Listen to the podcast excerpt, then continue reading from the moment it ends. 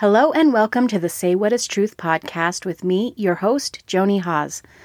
I'm feeling a lot of gratitude today for listeners to the podcast. I received a few messages this week telling me specific things that people had been grateful to hear through the podcast. And I just want to say thank you to all of you who have been so supportive for listening, for engaging. There's really no purpose to a podcast if no one is listening. And I am so grateful for the positive responses that I have received. When I began this endeavor, I promised myself that I would record at least 40 episodes and then I would take it from there and see if there was a following, see if people would be interested in a second season. And to date, I have recorded 37 episodes. So, as we're coming into the last quarter of this first season, if the Say What Is Truth podcast is something that enriches your life, let me know. Uh, if there's enough of a demand, then I will go ahead with a second season after a little break. Uh, if nothing else, having these conversations with all of these people has been so fulfilling in my own life and has taught me so much. Today, as I'm recording this intro, it is my husband Darren's birthday. So I want to give him a very special birthday shout out. And it is because of him that this is all possible. I'm a one man band when it comes to uh, the podcast, I do everything myself. But the funding of it comes from my husband, who supports me in this endeavor, and he's truly the best. I feel a little bit sorry for all the people who don't get to be married to him, but you'll all just have to live with it. But again, to those of you who listen, to those of you who show your support, it means more than you can realize. Uh, it's quite a lonely endeavor to throw something out into the universe and hope it's sticking somewhere. So if it's sticking to you, I'm so glad when I find out about it. The guests featured on the show are a mix of people that I have asked and people who have come to me and said, Hey, I think I'd like to be on the show. I'm happy for any of it. I'll take anyone who's willing to sit down across from me and have a conversation. And this episode is with Jeff. Jeff is an acquaintance that I had. He's the husband of a friend from a, a neighborhood that I used to live in. And I never knew him well. He's not an outspoken person, but he contacted me and said, I feel like I have a message to share. And I was so glad to let him come share it. Through this conversation, I learned that he is a very kind man and that he has a very warm heart. And I was really grateful to be able to see little glimpses into his life and that of his family. Uh, I think that for anyone who has experienced sudden loss or any type of cognitive dissonance within a belief system that they have held to be true, this could be a really helpful conversation. He's a gentleman, he's very sweet, and I'm grateful for the glimpse that he gave me and therefore you into his life. So without further ado, here's Jeff.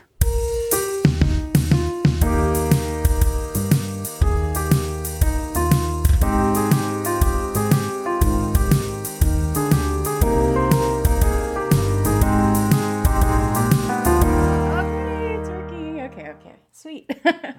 uh, so I was really, um, I'm, I'm delighted when people that I wouldn't expect tell me that they want to do this. So I'm always like, sweet, new blood. And um, you and I are acquaintances, but I really don't know much about you at all. So right. it'll be fun to uh, get to know you a little bit more. I saw today on Instagram that your oldest daughter just drove away for college. Yep. How does that feel? You know, it's exciting, and uh, I got thinking about that actually, and I I think about when she headed to middle school, and each of our next two kids went to middle school, and I, I thought, oh, we were both really scared of middle school. Elementary to me, it was just like, okay, it's it's the next thing, it's okay, not a big deal. Like there, you weren't crying when they were no, off to kindergarten. Mom, mom, I have, but you know, and we lived right there. You just walk through and right. it's a, a half a block away. But we were worried about middle school, and then it's like, oh, they're fine. And the next one, they're fine. High school, oh my goodness, high school's bigger and it's crazy. Nope, she's fine. And so I've kind of learned for our kids, it's like it's the next phase and they're okay. They're going to do it. They're going to be fine and you've done the best you can. They're going to have troubles and hard times and great times, but that's what that's how I've kind of noticed and felt is it's just the next phase and they'll be okay because Is it hard to have her be like out of the house? yeah, that's going to be hard. Yeah. I mean, that's when it's going to hit me in a few days when yeah. She just drove off like this morning, right? yeah. Oh my gosh, she's probably still driving. Well, actually, I just got a message. Her and Angie went down, and oh, okay. you know we were we were all gonna go, or at least me and Angie and I. And it's like, well, it'll be time for her and Lindsay to kind of spend some time Yeah. connecting. Yeah, So yeah, it was today. They just got there like an hour ago, and Angie's gonna help her move in and Yeah, stuff. yeah. Yeah. so that'll be great. Um, but yeah, it's gonna hit me because you know I come home like, and I and I always have to say, okay, where's everybody? Okay, this one's here, this Right. one's there, and she's always gone anyway. But now it's gonna be hard because she's been home a ton Yeah, right. six months, and so mm-hmm. yeah, it's gonna be hard to realize oh, she might be not home much. Yeah. might not really have her here till the holidays, and I don't know. She's she made the dance team down there, but they they were making them quarantine for ten days before, so she comes home.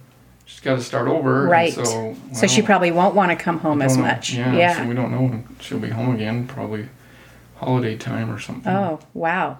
So so do you is there any concern about, you know, just her having to make all her own decisions and and you know, she's out in the wide world. I mean, I, I, I think for me, you know, my my oldest daughter's a senior now, so we'll be facing this fairly soon. And i even though she is gone a ton and she has a lot of autonomy, I know that when she comes home, there's kind of that check in period, and like I know where she is at night. And even when she is gone, she has to tell me where she is. Now, you know, your kid could be any place. She doesn't have to tell you where she I is. know. that was that was the thing. Like, I remember in college, like, oh, I don't have to report in, and so you got to take care of yourself. Yeah, Yeah. So that's a concern, and in fact, she kind of talked to us about that before she left. Like, oh, I'm concerned about these things, and you know, making sure and doing the, the right things that I want to do, and the right kind of people, and just yeah, that's kind of a concern, I guess, is yeah, she still is going to report in because you're just going to talk to her, but it's not it's not the same at all. Right. I mean, it wasn't for me. I called home, you know, every week or whatever. Back because back then you you just called home every once a week because it it was different. But So as a dad, is there are you is it more excitement like go off, spread your wings, or is it is there any kind of like fear of like, oh no, we're we're done with you. You know? like obviously not done with you, but but the the seed's been planted and Yeah. now you've harvested and send it to market. right. so yeah, I mean, I guess it's for me it's exciting because for me and Angie, both of us, it was exciting to go to college somewhere that wasn't home. yeah. And that's not for everybody necessarily, but for us, we, we love that part of it. Like, oh, go away, kind of figure things out, learn about ourselves, and have have a bit of an adventure. Yeah. And so, for me, it's exciting for her.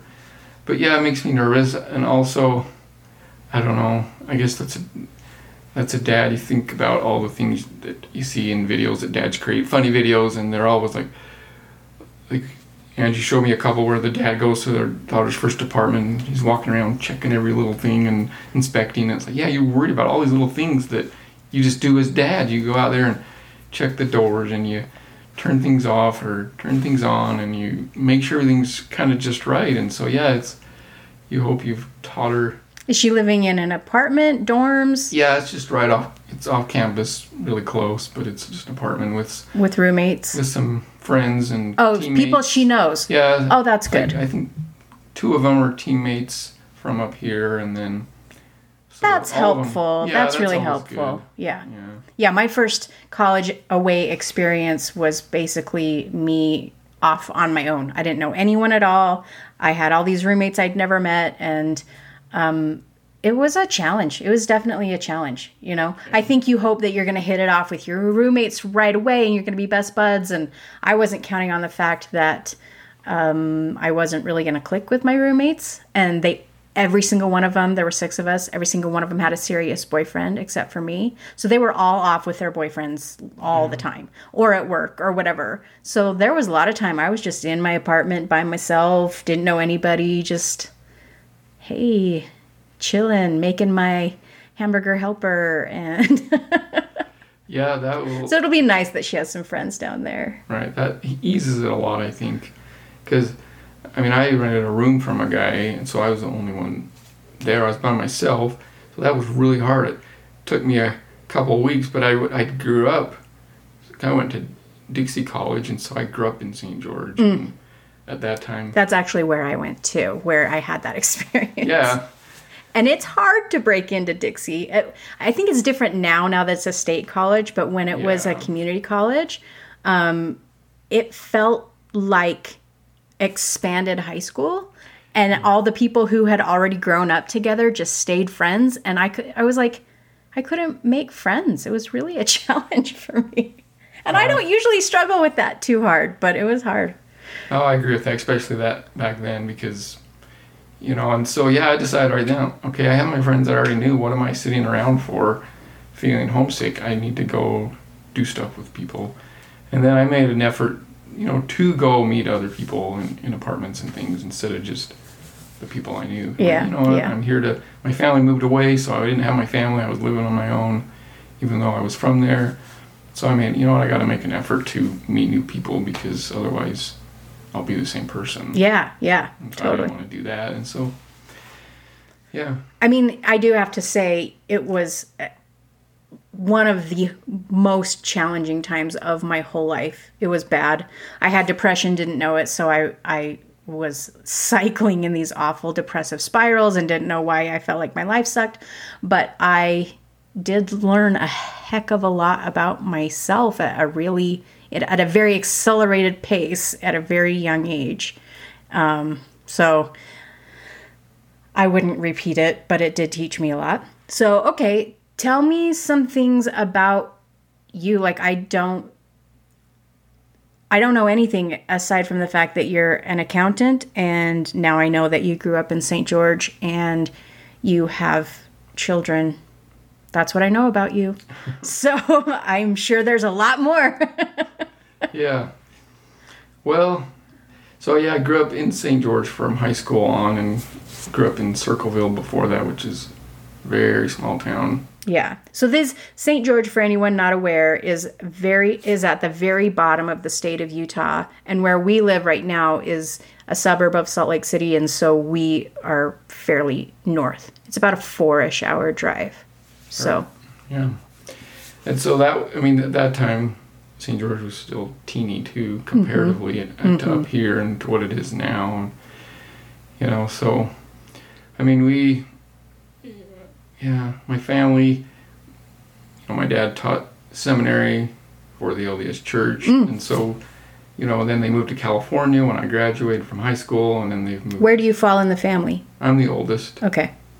And so, you know, at, at that time, I graduated from high school there, and then they moved to California, and and then about five years later, they moved up to Price, and so, you know, they moved around, moved around a bit, and so, you know, we met in St. George at, Dixie, Angie and I, and and we spent about five years there Where did she grow up? up here Oh, okay. in, in this area. Yeah. Yeah.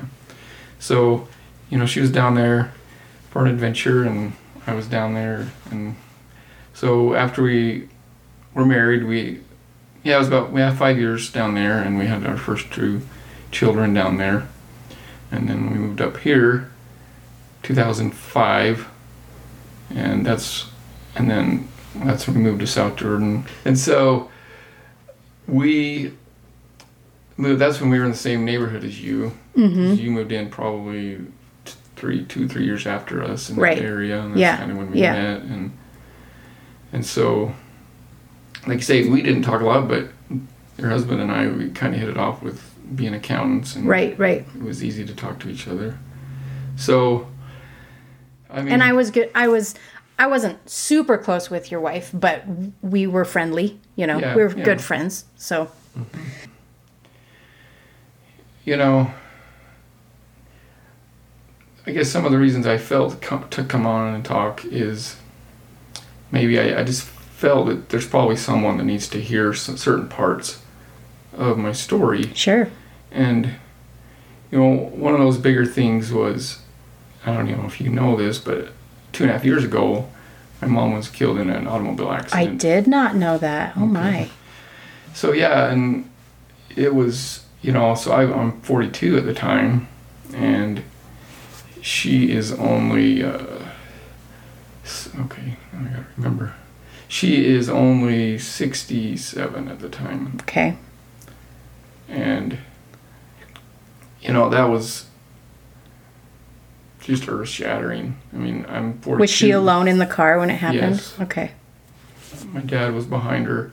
No, he's in front of Oh. her. They were in separate cars, taking two cars home. Oh no. Yeah, so he was in front of her and rounded this corner and he went up to the next corner and was waiting for her and never came.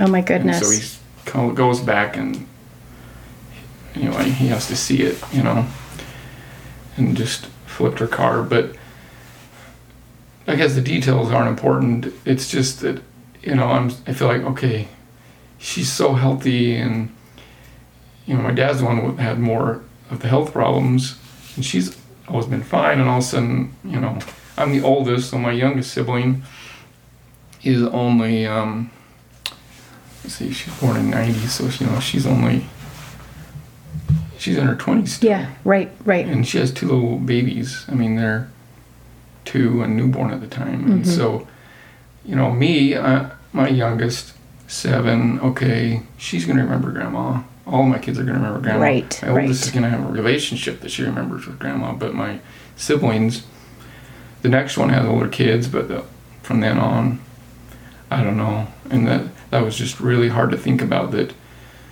you know they may not have that relationship, and it, it was just so hard. And uh, you know it was it was really hard as far as you think about the church that we're both in and the things that are taught there. And for me, all these people were reaching out. A lot of people reached out, and some of them were amazing. And but also, you know, comforting words like, you know, I hope peace of God comes over you and you get through this, and that you'll feel that peace of God very soon. And it just didn't come. It was like, it just just it's not there. Mm-hmm. You know, and all these people. And so you you teach this stuff, and you think how easy it is to say, well, it's gonna come. The peace is gonna come, and I'm gonna make it through this just fine. And you know, it didn't come. Like my mom is the most. You think about people talk about their moms, and you know, sh- sh- other moms or whatever. Everybody's mom's amazing, but my mom never spoke an ill word about anybody. She was so kind. She was so loving, and to say, okay, she is gone for no reason at all, just gone. And it's so shocking, you know, my mom just passed away a few months ago. And but we had warning. We knew it was coming. We were told in February don't expect more than 3 Yeah. months and she passed away at the beginning of April. So I was able the last day that I saw her, I I fully understood it was probably the last day that I would see her.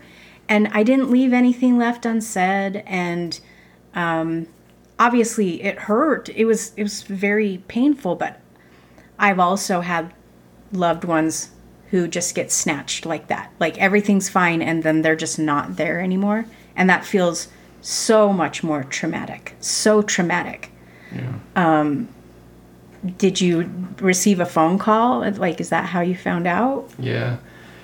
You know, my dad called. It was actually in February, so I was in the middle of tax season, and I, w- I was working. I mean, it was uh, six o'clock or so, and he called me, and he's just, my dad is you know he never he's basically crying, sobbing on the phone, trying to talk to me. He can't get it out, and and so yeah, he's like, "Can you help me call siblings?" Okay, and I, you know, so it's down near near home, near Price, and they had the life flighter up here, and so So she wasn't. She hadn't passed away immediately. no, she was.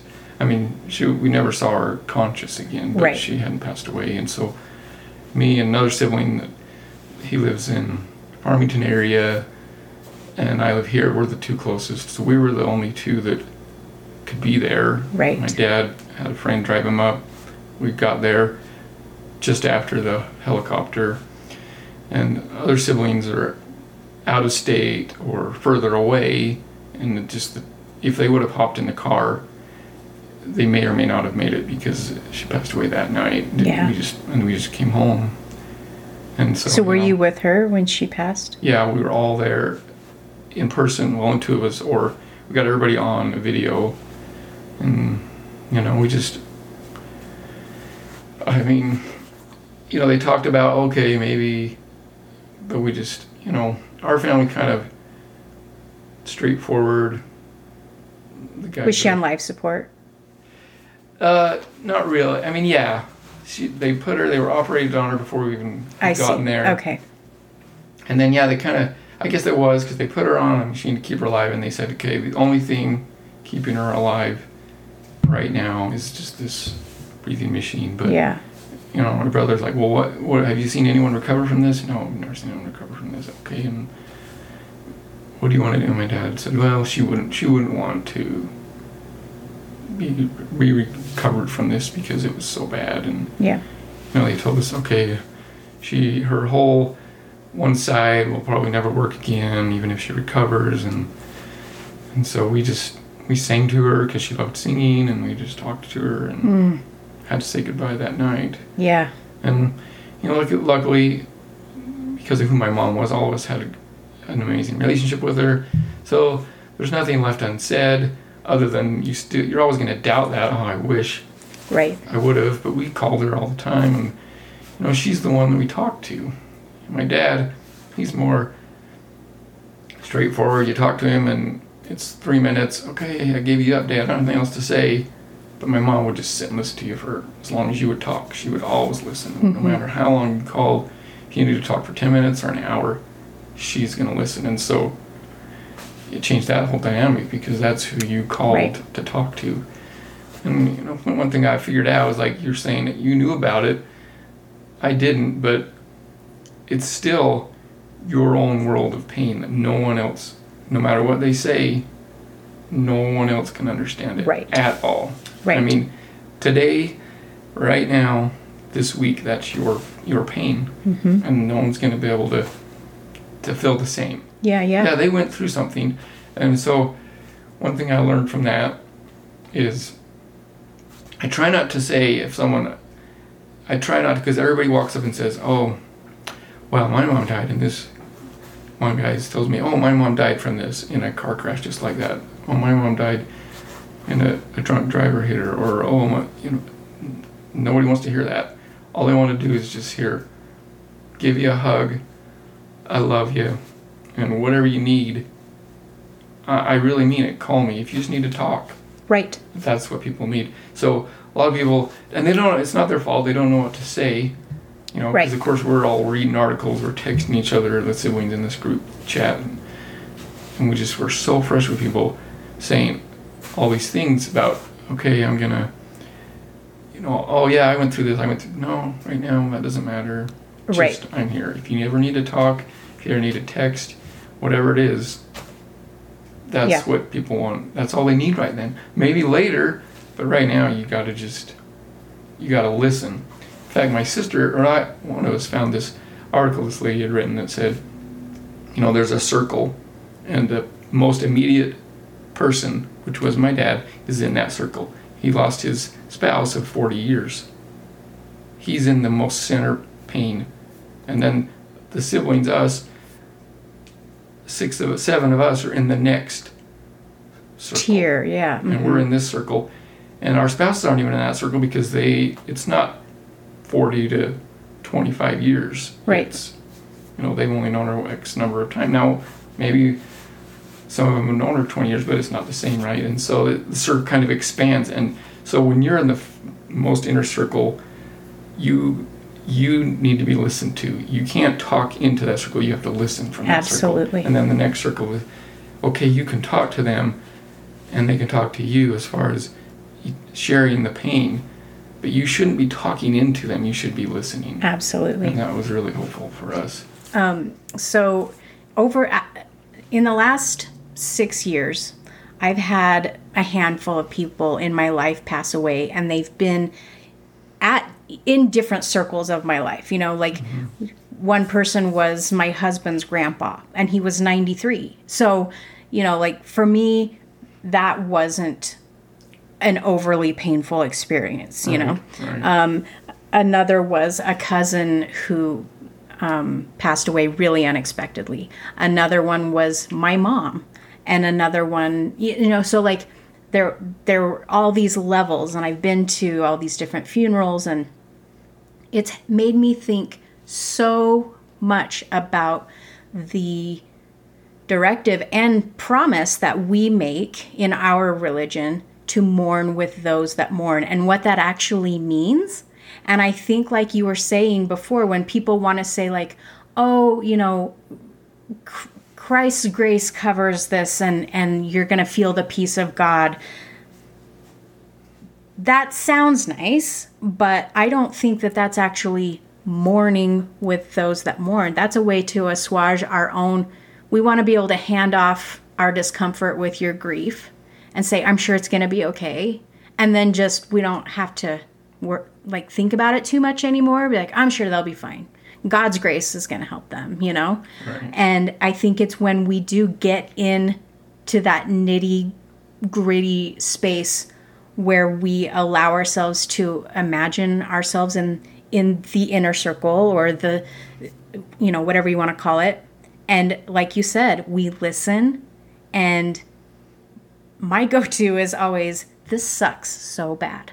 Like because it does. It just sucks. Yeah. it hurts. And me trying to tell you what i think you should do to not be hurting Yeah. that's not going to help you at all. No. but um yeah i'm i'm so sorry that that happened to you. I didn't i didn't know that. So did you do you feel like you know you mentioned earlier how you you did wait for that peace to come and felt like it didn't come did that affect your um you know your belief system at all or you know like was it hard in a way that that comfort that you expected didn't come Yeah, because it's come a little more now. I don't want to say that it never came, but Sure. you know what I mean. It's like you're talking a year's gone by, and it's just still Still painful. hurts, yeah. So yeah, I, I think it changed because I I look at it more like like you're saying.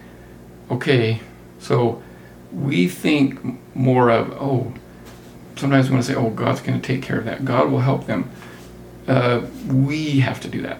So it changed me into, and I'm thinking more about my mom was always, you know, she would call people on, and it was a tradition she got from her parents. She would call us and sing to us on our birthdays, you know, and so, and she would do things, and and so what happens when you hear stories afterwards, right? People tell you of things that that mom did to for them, and you didn't even know, Right. Little things, and so I thought my mom was, my mom was service.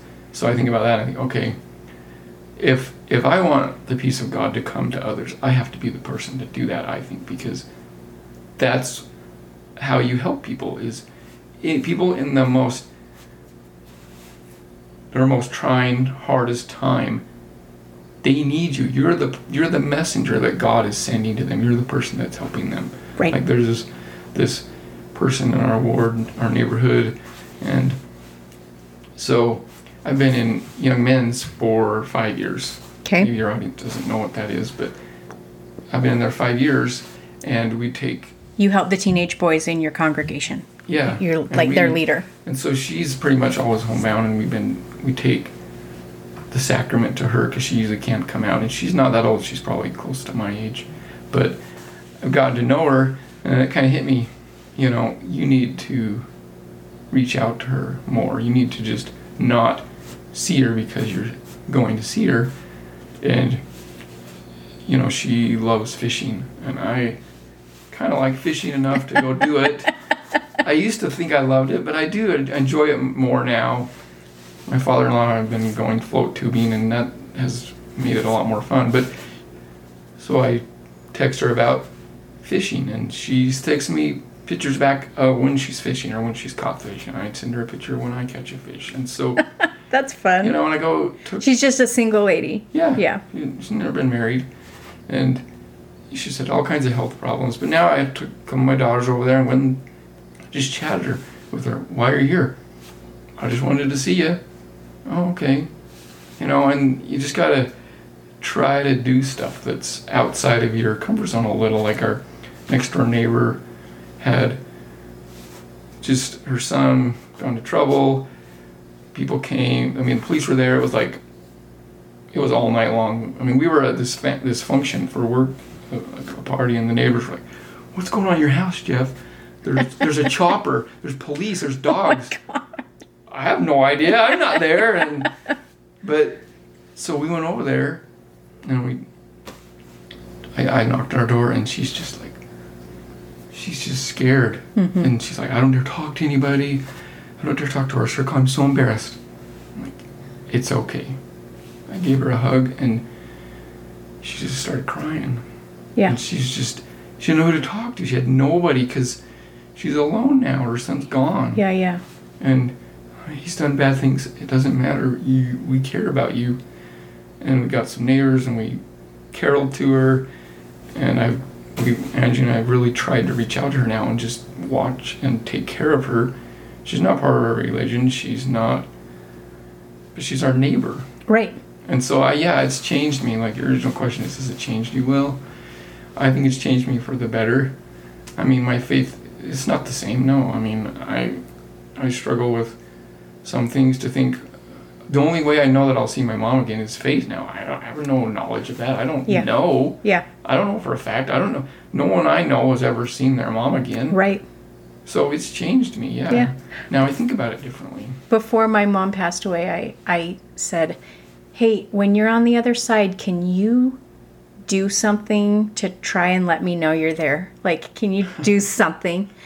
And uh, she said, Well, yeah, dad already asked me to move the pillows around, so I'll do what I can. it makes me laugh so much the way that she just could joke about her uh, imminent crossing over, but it is hard to have her gone and and I, I speak out loud to her all the time but i don't it's not like i'm feeling some response back or you know i think there's there's lore within our faith tradition where people talk about you know feeling or seeing or or or you know i felt their arms around me or i knew they were there with me or blah blah blah blah Right. I've never had that. So same for me. If I, it's it's pure faith to believe that I'm going to see her again, and man, it's painful. You just miss them. You just plain miss them, Yep. That's all there is to it. and uh, that just hurts. So how's your dad been since that? you know, it was rough go. I mean, two or three months there. So it was in February, and so the spring came, and I was like, okay, he's, he can get outside now. He can go. He, he gardens, and he's always puttering. My dad's hobby is work, so he's always just building something or creating something around the house, and so he was able to get out. But you know, we kind of set up a system where for the first two months we took a night and every one of us so there's seven of us we just took a night and we called him every night. He had a phone call from us because we were just worried no one lives by him anymore. I'm the mm-hmm. closest one. Well my sister's now a little under two hours but i was i'm two hours away. And so it was really hard for a while. I mean he was just we could just feel it in his voice and he's just dragging along you know and and then holidays came and it was that we were worried about the winter but then he had i mean they've lived down there 20 years now and so he just knew a lot of people, and they started Right. kind of trying to get him to go out. They'd invite him to things and go on four wheeler rides or invite him to a little show or something, and and uh, and and then they started kind of setting him up on dates, and he wasn't sure if he was ready for that, but and that was hard. And actually, he got married in June last year, so it was Mm. only a year and a half afterwards, and he just told us, you know, I just can't see being alone for 15 or 20 years, and some of my siblings were a little weirded out. I know that for sure. How did you feel about it? so, well, really talked a lot about it with Angie, and my feeling was, yeah, I don't want to be alone either. I mean, as much as it hurts that someone else is there now and they moved into his house, so you go home and you're, uh, Right? it's weirding me out. I You're in my mom's space. Yeah, right. yeah. But I don't want to be alone, so that's what I can do. Like, I don't want him to be alone. And my mother, my sister was the same way. Like, he, w- w- w- do we want dad before? Right. Lonely dad? Right. What do we want dad now? He's found someone, and her husband did actually died in a plane crash ten years before. Oh my plane crash. gosh. And it, it felt like it really. She's a wonderful, wonderful lady. I mean, she's an amazing lady, and but she's had a different. You know, she's come from a. She's owned that business. They had a business together, and she's kept it running. So she's kind of, you know, had that in her life that's a little bit different than. You know, my mom was traditional. Not that she's not traditional, but you know, like the way Mormons are, it's like okay, this is what you do, and especially that generation. Right. Stay at home, take care of your kids. And so it's it's different, and she's very different from my mom. My mom was just quiet and peace, you know, just never. She doesn't say much, but she'll talk to you as long as you want to talk, type of a thing. hmm So Does it bring comfort knowing that, um, you know, like if, you know, if something happened to your dad, there's somebody there to take care, you know? yeah, exactly. My dad said just the other day, my dad's 83 and uh, he was I mean he's he's in pretty good health aside from a giant cancer surgery that he had a few years ago, but he doesn't have cancer now. He's he's a pretty spry old guy, but he was telling me how he realized if he if he were to just catch his footing wrong on the stairs or something, how long would it be before anybody knew to to check on him? And it might be a while. you know? right? Because because even though we're you know my siblings and I are calling often, if he doesn't answer, I'm not like somebody get over there. You know, I'm like oh he must be out for a walk or he must be out in the garden or something. So I do I worry about him. But when I told him that maybe we should do one of those like life alert kind of Oh, yeah. things. He, he he that's for elderly people who can't take care of themselves like he he thinks it's a good idea but doesn't want to take the step to actually do it so it's kind of a double-edged thing um, darren's parents are divorced and when his dad remarried and it took a while over a decade for him to get remarried there was a sense of relief knowing that he had a companion and knowing that there was somebody who could take care of him. And he recently actually just had a brain tumor removed. And if she wasn't there helping him and taking care of him, I don't know what situation he'd be in. But it, it is really tricky. It's really, really tricky when you bring another person in and it's just like, hey, this is the new normal. Just get used to it, you know? yeah, it's hard. Like Darren's like, do I call her my stepmom? Like, I didn't ever grow up with her. Yeah, and that's a struggle. Even just those little things like that. Yeah. Like, yeah, I don't think I could ever call her mom. I just don't think that's possible. Right. And that's okay. And I don't think she expects that. I mean, she knows it's much more recent for us Right. than her family. And so it's just, it's different. And she's even said that. And so, you know, mm-hmm. yeah. But it is comforting that there's someone there, you know, because uh, uh, after talking to my siblings, I envisioned, we envisioned, like, okay, my dad's not, he's not that much older, only a year. I guess that's not much at all. But he we always envisioned my mom needing to be the one that we would need to take care of and watch over because Right. she would be the one that would be here growing older Right. by herself and we would have to worry about her mm-hmm. so yeah it's, it's nice that there's someone there because you know and companionship's really a huge part of our life you know just having someone else with us is a huge part. And so yeah it's been great.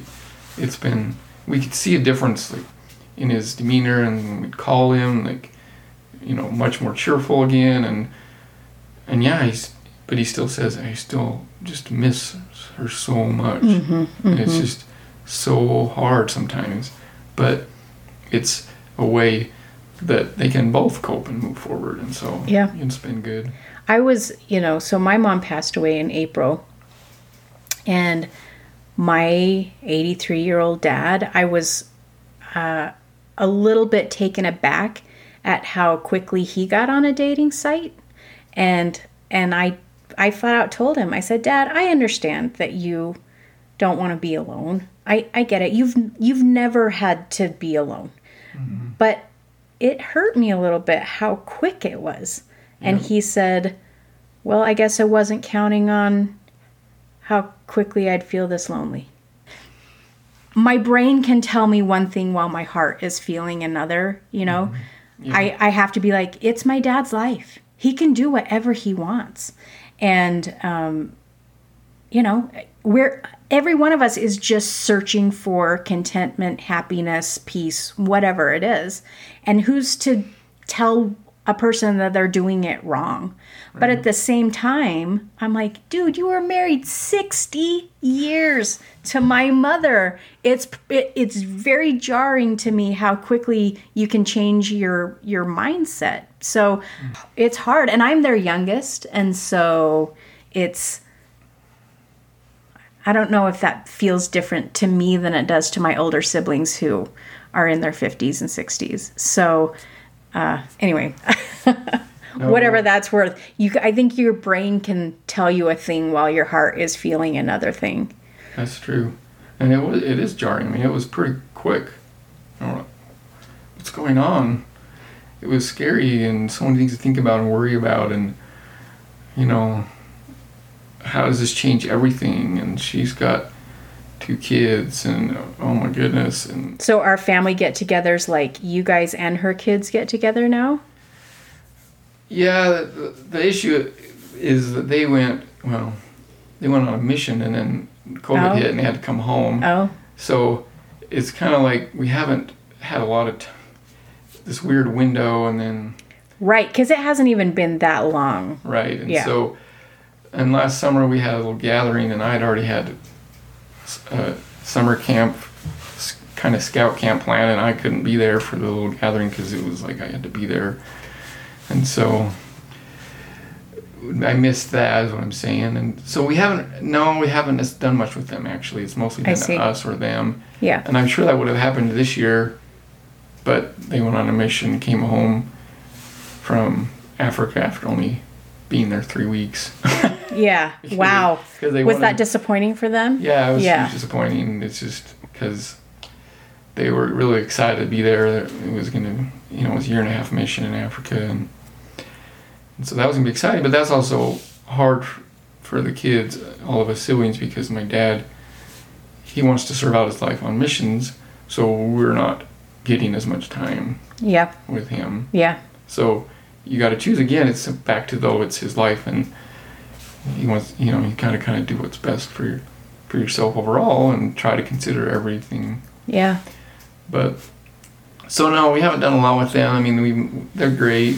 It's just we haven't. I don't know. Our Yeah. family's weird. Families are all weird. It's true. It is. It really much. is true. Some families, it's like every single whatever, every other week. I feel like not as good at getting together. I feel like I'm pretty lucky in the in the family department, but I I am a believer that friends are the family you choose, and family are the people put in your life to teach you.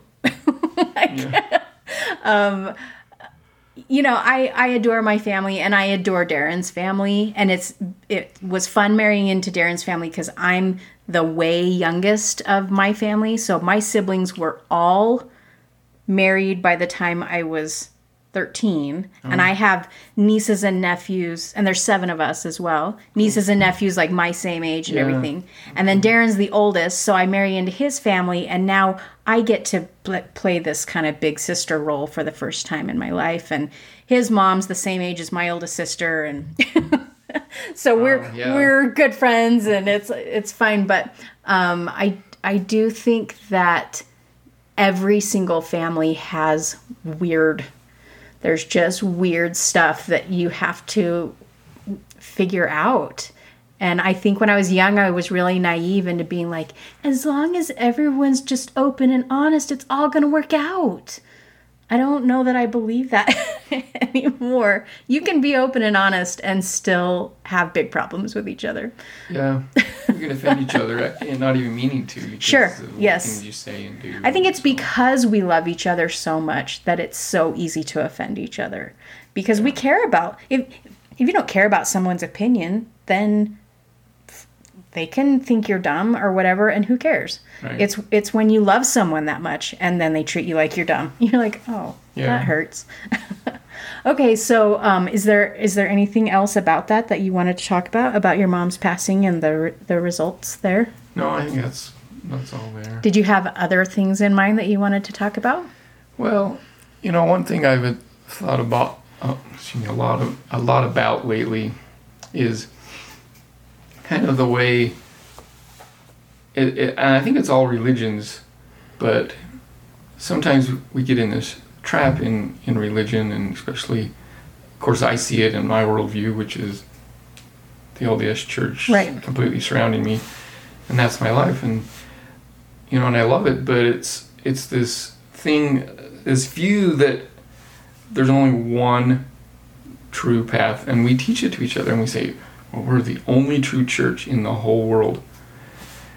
Okay, we can believe that, but I have a hard time with the way we project that on to other people that we tell them or the way we talk about them well they just don't have the full truth okay we can think that in our minds but we got to be careful because there could be someone my neighbor or someone i don't know that that drinks alcohol and does these things that i don't maybe think because of what i've been taught that is appropriate but they're a better person than me Yeah, and so absolutely. i just have this I've had that time with- proven to me many times. Right.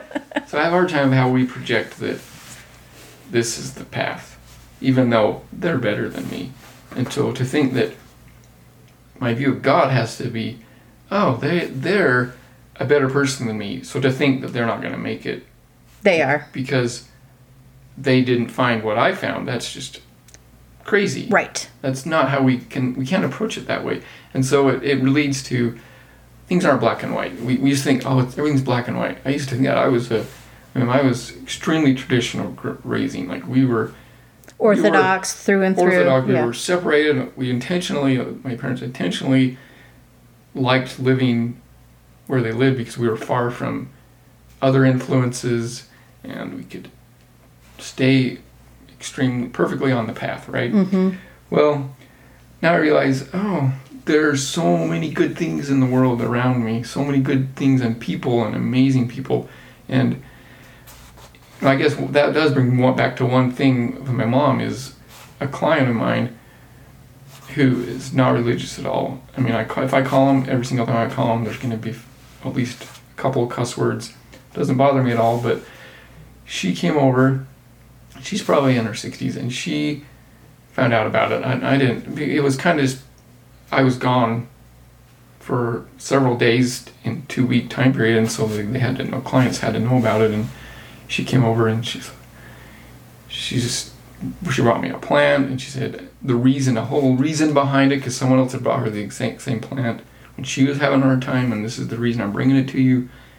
And So it was really thoughtful. really thoughtful and she gave me this hug and she said and she started crying with me and we cried and So she mourned with those she that mourned me and Yeah. she is not religious at all right. and so again i was taught by someone else that the world is amazing people are it's full of amazing people And so we got to be careful thinking that only we have this special thing. Right, right. How that, that makes it all Ab- sense. Well, it makes tons of sense, and and I've thought so much about this, and my view has had to change as well. And w- one thing that I've had to think about is, you know, when I when I was growing up, I felt like it was reinforced to me often that there's us, and then there's quote unquote the world, and we have to be in the world but not of the world, and that we separate ourselves from the world until one day I went, you know who the world is? God's children.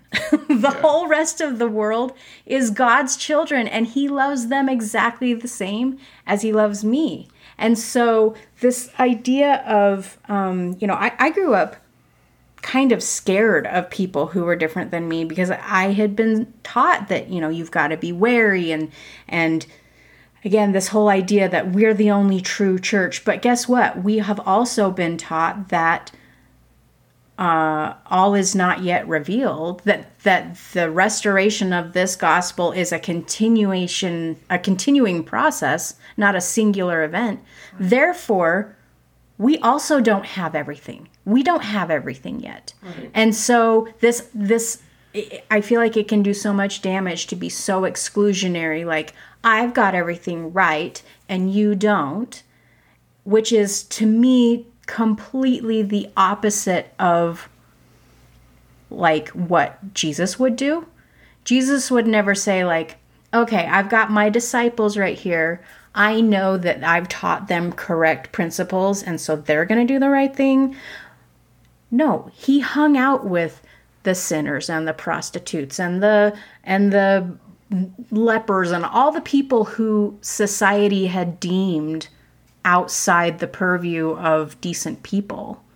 I mean, why aren't we using that as an example? you know? Yeah, that's exactly. And I think that when people like that person who brought you the plant or you know other people who show genuine goodness and kindness, it makes you realize, "Oh my gosh, that's the whole point of what I'm supposed to be doing. It's not about which boxes I tick off. Right. That gets really pharisaical, really. Yes, it does. I mean, is that the way you would say that word? But um, anyway, I tend I, I tend to be a little bit on a high horse about it too because because I feel like the way that I internalize the church's teachings, and I don't know that this was even how it was intended to be taught to me, but the way that I internalized it did so much damage to myself and then caused me to do damage to other people by building that wall and you know making that separation i think it just proves that people are going to choose to be kind and good or they're not Right. and what church they belong to doesn't have a lot to do with that actually because i know some uh, not very kind very orthodox lds people so Yeah, so you it, it has to be who you're becoming. Who are you becoming as a person? exactly And so that's what changed me. I thought, okay, I can make a choice here. My mom was the most amazing person I know, so I could choose to be more like her and have it change me to be a better person, Mm-hmm. or I can let it, whatever. I mean, it can destroy me. It can make me sad and angry all the time, and so I have I have a choice here. Mm-hmm. And so if my religion and those kind of things can make me better and who I become, then that's that's all I can ask from it. right right And yeah, like you're saying, and there's people that seem like the most orthodox people, and I cannot believe the things that they say right or do or their actions. And so, yeah, it's who we who we're becoming. Right. My personal belief, and I do not preach that this is a, um, you know, doc- doctrinally based, but when I imagine coming to the next life, I, I think I used to imagine that God was going to be standing there with kind of a checklist and be like, here's all the times you chose to do the right thing, and here's all the times that you chose to do the wrong thing. Kind of like a the good place method where we're seeing how how many gr- green points you have and how many red points you have and if you balanced out i think i sort of pictured it that way a little bit not quite like that but um my personal feeling is that we're going to come to the to the either nothing's going to happen and it won't matter. We'll stop existing and it won't matter. Or what I believe is going to happen, we're going to reach this the next point and God's going to say, "Cool. Here's here's your life circumstance, your personality and the information that you were given. What did you do with it? And who are you now? And now let's take where you are now and move forward from that. And it doesn't matter if you were Mormon or Buddhist or Muslim or you know Catholic, anything. Doesn't matter. It's all about who you made yourself into. Right. How you took the challenges that you had and and the information that you had and how you treated people. Really? Yeah. I think so. And I know that that is a bigger tent view than a lot of Orthodox Mormons believe, but Yeah, it's it the is. only way that I can move forward with any sort of faith because I'm done berating myself for not being good enough, you know? Yeah. So, I agree, and it's it's we have to be careful, like we with our youth, our young people, and the things we say like that, because then they think they're not good enough, and so in all my time with the youth, I say you, I frequently say you're good enough, you're good enough the way you are. and do you do you say that because you feel like you're seeing that that is a common theme among the youth that they don't, that they feel like they're not good enough? Well, I just know that. Well, a couple of things. Yeah, sometimes you see that, like they just, and you don't always see it, right? You don't see those. They only Present the best of yeah, themselves. and yeah. then the let's see. So yeah, two years ago it was actually a month after my mom's death. That kid that killed himself ward. I didn't know that. And oh my gosh. I just thought, wow, this is so painful for that family, and Was it a kid that you knew pretty well? oh yeah, Yeah. And so I think, oh, what can we do? Well, we can't do a lot as not in that family, but I can just tell them it's okay. You know, you're good enough. Yeah. Yeah. And and so you think about, you know, I guess that leads to another thing I've been thinking a lot about is, you know, the just the support for, or I guess the non-support at times for the LGBTQ community. I, when that when the court ruling came down in June that said they're protected in housing and, and job discrimination, you know, I I posted support for them, and and, and that was shocking for some people, because I think I maybe am viewed as I don't know why that has to be orthodox, but right. you know, I, I said I support this 100%. I think that's a good thing for our nation and it is important. And and then two days later, I said, here's, I got thinking about it. I said, here's the reason. I went through a checklist and I said, do I have, do I have a sibling? No. Do I have a cousin? Yes. Do I have a coworker? Yes. Do I have a friend I know? Yes. Do I have a client I know? Yes. And I went through the checklist and I went, I want these people in my life Yeah. uh, it's important to me that they're in my life. I have I have to support them.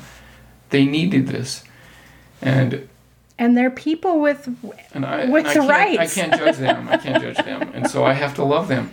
And I'm not gonna ever say, "Oh, I love them," but no, it's not. But it's I love them, right. and I just can't do that. People say, "Well, I can I can love them, but they can't do that at my house. They can't. They can come to my house anytime they want, and if they want to show affection, I'm not gonna. I can't judge that. And I had a cousin reach out to me, and he's a lot younger than me. And I, this in this family we just aren't as close. And he said, my mom said you you did this and supported me, and he's gay, and he said, I can't tell you how much that means to me. And he he messaged me on Facebook, and now we have a relationship. And granted, it's messenger, but I don't know how many people he has that he can talk to. And he frequently messages me now. Yeah. And it's open. And so again it's the same line of thinking. We we need to be we need to be there for people because now he has someone else that he can talk to. Right. And uh, it's just amazing the way some people responded to that to me. Right. I, mean, I just I'm shocked that it's such a big deal to be supportive and open that you I know. and so I again it, it's the same thing like well this is the way it is. No, it's not. It's gray. Yeah, it's gray. I think I think that that I think the older you get, you know, Darren and I have talked many times how we say like the older I get, the more I know I don't know anything. You know, you like things become much grayer. There these black and white things become a lot messier. But you know, if you if you take the organization of our church and you kind of don't worry so much about the policies and the you know the the programs and whatever. And if you really distill it down to what are we trying to do? If we're trying to follow Jesus Jesus's directive was come unto me. And yet I find people within the church saying well if you don't like this then you should just leave. Yeah. and I think no Jesus never said to a single person do it right or leave. He never said it. He said, Come unto me to every single person. Yeah, everybody. And so, um, you know, that's the example that that I would like to try to follow. Now, please, nobody think that I feel like I follow Jesus perfectly. That's that's not what I mean. But when I when it comes to a question of what is the right course of action here, it really does come down to what would Jesus do. I know that's kind of like a, a joke, but Yeah. if you Right. and and I think that most people who are not religious, people who don't believe in Jesus Christ, there is a moral guide that tells us the same thing. We know that when we show kindness and love, we feel good about ourselves. And so I don't know why any I I, I personally don't know how people can justify taking any group of people and deciding that they don't need to show them kindness or love. So that's hard that's hard for me. Well, you're not always gonna be comfortable. You're gonna be challenged to change. Right. better. So Right. You're gonna be challenged if you think it's gonna be. I'm always comfortable here. I'm in my little warm, comfortable spot. Well, it's not always gonna be that way. And Right. and we think we always think in absolutes in, in the church. And, and this is lots of religions. I think we think in absolutes. Well, it's this is this is how it is. It has to be, and this is absolute. There's no altering from that. And we have to think about well, church leaders have made mistakes because God works in our lives the same way that He works in their lives. So if we think, oh, revelation is a real thing, I can get revelation for myself from God and it can help me make decisions. Well, a prophet of God gets it the same way. He doesn't speak to God every single day. God talks to him through revelation. He thinks about things and he says, Oh, I've come to this understanding through revelation, which is really him talking to God in prayer, thinking things through, and coming to a decision, the same as we get revelation. Right. And maybe the mess is part of the point. Right. You know, it takes it takes a lot of working through and stumbling and uh, deciding for ourselves and making choices and all of that to change us. If everything is spoon fed to us and we just know it's always perfect, we don't change very much. Right. So, Yeah, I think so. I think that it's the same. It's the same pattern in our in our lives, and so why wouldn't it be the same there? And we're all put down here to learn and govern ourselves, is that like we like to say. So, yeah, I think it's it's a learning process for them as well. yeah, yeah, It's not perfect. It, and that's the whole point of it, is it's not perfect. And otherwise, yeah, it wouldn't be messy. We wouldn't need any of this learning experience. right. and and you know, we're not asked to have knowledge of things, we're asked to have faith. Yeah. So, Yeah. um, so are there any other things that you felt like have been, you know, major uh, points of learning or issues for you, struggles, grand successes? Uh, I don't think so. I mean, that's kind of, I guess, the things I've been thinking about and that have shaped my life the last little while. Yeah. You know? Yeah. I mean, that's kind of the main points of, of my life and how it's changed me, and I think for the better, which is what you're trying to achieve in life, is change for the better. Absolutely. You know. S- Do you have any um, like overarching kind of driving like mottos that you live by or advice that you like to give? Or are you kind of a chill guy who lets Well, people make their own choices? Well, I'm pretty chill, but know, I remember on my I didn't really think it was a saying or something I wrote a lot, but I had one of my companions after, like, I guess On your mission? Yeah, my mission. We must have wr- written each other a note because he said you're the you, you're the do good and be good guy, and because I'd always finish my letter do good be good, and and I thought, you know, I didn't really think about it, but yeah, I said that a lot, and know, I and and that's kind of the context of what what I've tried to, I guess, convey is okay. I can do good and be good by helping others, and so I think that's kind of been the motto I've tried to do. Is I, I'm not perfect. I yell at the kids. I say stupid things to them. I, you know, everybody does, and you know, I'm not as good as as my mom. Like she was so kind, and I think, oh, I'm just so I struggle so much. But then I think, you know, we all love each other. We're gonna be okay, and then I can try to be better. Uh, so I don't know if that makes sense, but And I, th- I think that um, also we know all of our internal thoughts, and we we can see all the maybe negative or ugly things that we thought but didn't say. I would dare say that, um, you know, heaven forbid, if the same thing were to happen and your kids were to suddenly lose you, they'd be saying the same things. Like, my dad was such a kind, gentle man, and, um, you know, I don't know. Maybe you yell at him a lot and I'm off base. I don't know. but but I I think that our kids are so good at seeing the best in us. I really Yeah. think that that's true. that's true. But kids are frustrating. Kids Yeah. are really really frustrating. right. It's just like I make jokes about it, and I'll post um, Instagram stories about like the other day. Five things I found around the house or the yard that were out of place, and one that was in place.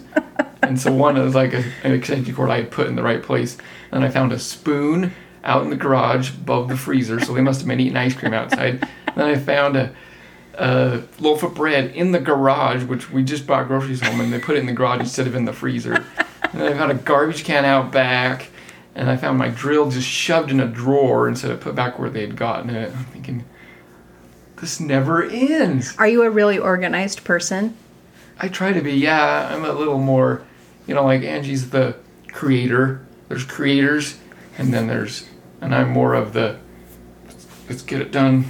She's the idea person, and I'm more functional. I mean, I'm the accountant, and she's creative, and so yeah, I'm really, I mean, yeah, I'm not organized in everything, but I'm a little more organized in a lot of things. It needs to have a place. Yeah, I think that, and I think that those types of people often end up together. They Yeah. naturally gravitate towards that person that they think is going to balance them a little bit. That's the same case with Darren and I. Um, I saw that you guys recently went through a major renovation for your kitchen. Yeah. And uh, how's your relationship? I feel like construction projects uh, are the truest test of a relationship. Would you say that that's the same? That that's true? Yeah, I mean, we worked there really well, and you know, she had a vision. Was it hard? Was it hard because you lived in the house during the renovation? So were you like without kitchen for yeah, a while? It was hard. Yeah, we we lost our. It was a major renovation, like moving walls and Yeah, we added onto the house. It was only like four feet of house at addition, and we knocked into a room that we never used. It was a dining room that nobody really uses dining rooms. You eat in your kitchen now, Right. so it's a thing that was lost to time, I guess. And so yeah, it was. We, but we lost our kit or our sink and dishwasher about a a month in, and so then we went and they put in a, a portable kind of temporary sink, so we only had a sink, like one of those white wash basins. Mm-hmm. And so yeah, that was hard. I mean, I I could still go to work because I have an office that has its can close off and close the door on Right, both sides, right. and so I could kind of isolate. We weren't seeing clients, and so I was able to. Otherwise, out. yeah, if we were all there all together without. So I guess uh, how's the relationship with Angie and the kids? I guess would be Yeah, that's better. probably more accurate. that's been strained for sure. It's been really Oh, my hard 'cause I've been gosh. home during this. Right, So like, right. okay, fine. It's probably a good time to do it, but also, yeah, it was. It's hard to think. Oh, they're here all day. They don't get up in the mornings anymore because they have nothing to get up for. So it's Right. like nine, ten. Get up already. You're. I know you're a teenager, but you need to get up. And so it's like I feel like we lost complete control of any sense of time. They go to bed whenever. yeah. They get up whenever. I go to bed at the same time because I gotta get up at six thirty every Right. day, no matter what. Yes, that's exactly what's happened at our house.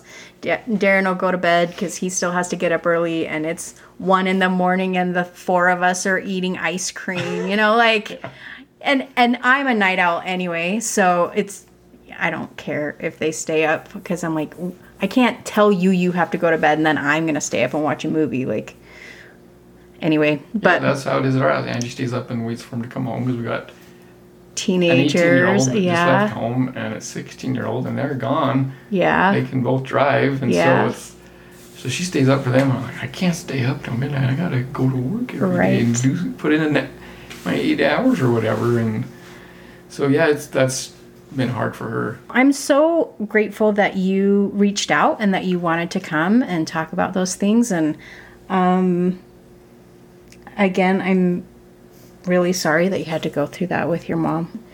And um, I don't know, maybe it teach it reminds us that life is frag- fragile and take those opportunities to let people know how you feel.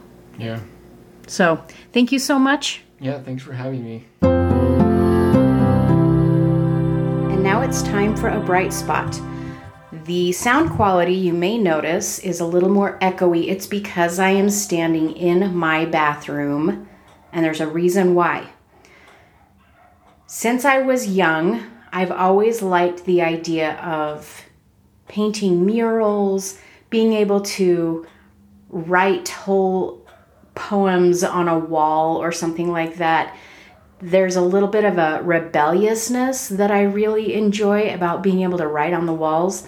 Uh, when I was young, I wrote my name on the wall and tried to pin it on my two year old niece, try to convince my family members that my two year old niece wrote my name on the wall. And then, in payback, my daughter wrote her name on a chair and tried to convince me that her one year old brother wrote her name on the chair. It was a very full circle moment.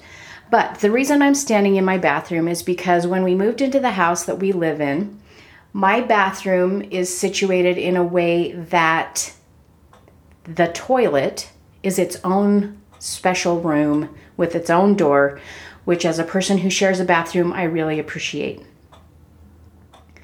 And I decided this will be my room where I can write on the walls. So I call it my quote closet because it kind of sounds like coat closet. See, that's funny. Um, and when I come across some quote that I love and I want to remember, I write it on the wall in Sharpie. But I've thought many times that when my children are struggling, I should say, just go spend some time in my bathroom until one of those quotes resonates with you. But it brings me joy to be an adult who can write on the wall. Uh, it's my own private space. And I wanted to share with you some of my favorite quotes that I have in my quote closet. So I'm standing right here next to it so that I can see them. So I apologize if the sound quality is weird, uh, but I'm going to share some of my favorites. This is a little poem by Nikita Gill. We have calcium in our bones, iron in our veins, carbon in our souls, and nitrogen in our brains. 93% stardust with souls made of flames. We are all just stars that have people names. Here's another quote that I use quite often Ideals are stars to steer by, they are not sticks to beat ourselves with. That's by Barbara B. Smith, who was Relief Society General President in the 70s. One that I have used many times in my own life and to help other people is this quote by Cynthia Occelli. For a seed to achieve its greatest expression, it must come completely undone. The shell cracks, its insides come out, and everything changes. To someone who doesn't understand growth, it would look like complete destruction. Uh, a quote by Jeffrey R. Holland that I keep remembering over and over No one has failed who keeps trying and keeps praying. Here's one by Delia Sherman that I like so much I ended up writing in here twice, not realizing that I'd written it in here twice. Delia Sherman, she said, Write the book, write the comic, paint the painting, pick up your guitar, even if it's rough, even if it's full of mistakes, even if you're scared. Just do it. Time will pass either way. Don't sit inside, terrified, doing nothing. Make something. Save yourself. Here's one that I think is kind of apropos for what this podcast shows through my different conversations with people. It's by Elizabeth Kubler Ross. The most beautiful people we have known are those who have known defeat, known suffering, known struggle, known loss, and have found their way out of the depths. These persons have an appreciation, a sensitivity, and an understanding of life that fills them with compassion, gentleness, and a deep loving concern beautiful people don't just happen. Here's one of Hope by Stephen Jay Gould. Every spectacular incident of evil will be balanced by 10,000 acts of kindness, too often unnoted and invisible as the ordinary efforts of a vast majority. Uh, here's a favorite one by Roald Dahl. I want to. I'm tempted to read them all. I mean, I won't but I feel like it because as I'm looking at them, I like them all. Roald Dahl said, I began to realize how important it was to be an enthusiast in life. If you are interested in something, no matter what it is, go at it full speed. Embrace it with both arms. Hug it. Love it. And above all, become passionate about it. Lukewarm is no good. Adrian Martini said, running very slowly while crying is still moving forward. I put that one in a very prominent spot because I want to be able to see it often. I'll share one more. And because these episodes post on a Tuesday, I find it to be so apropos. Chuck Wendig says Tuesday, the day you realize that nothing can stop you because you are a magic skeleton packed with meat and animated with electricity and imagination. You have a cave in your face full of sharp bones and five tentacles at the end of each arm. You can do anything, magic skeleton! And you can. It's Tuesday. Go out and do anything because you're a magic skeleton. Be a light and say what is truth.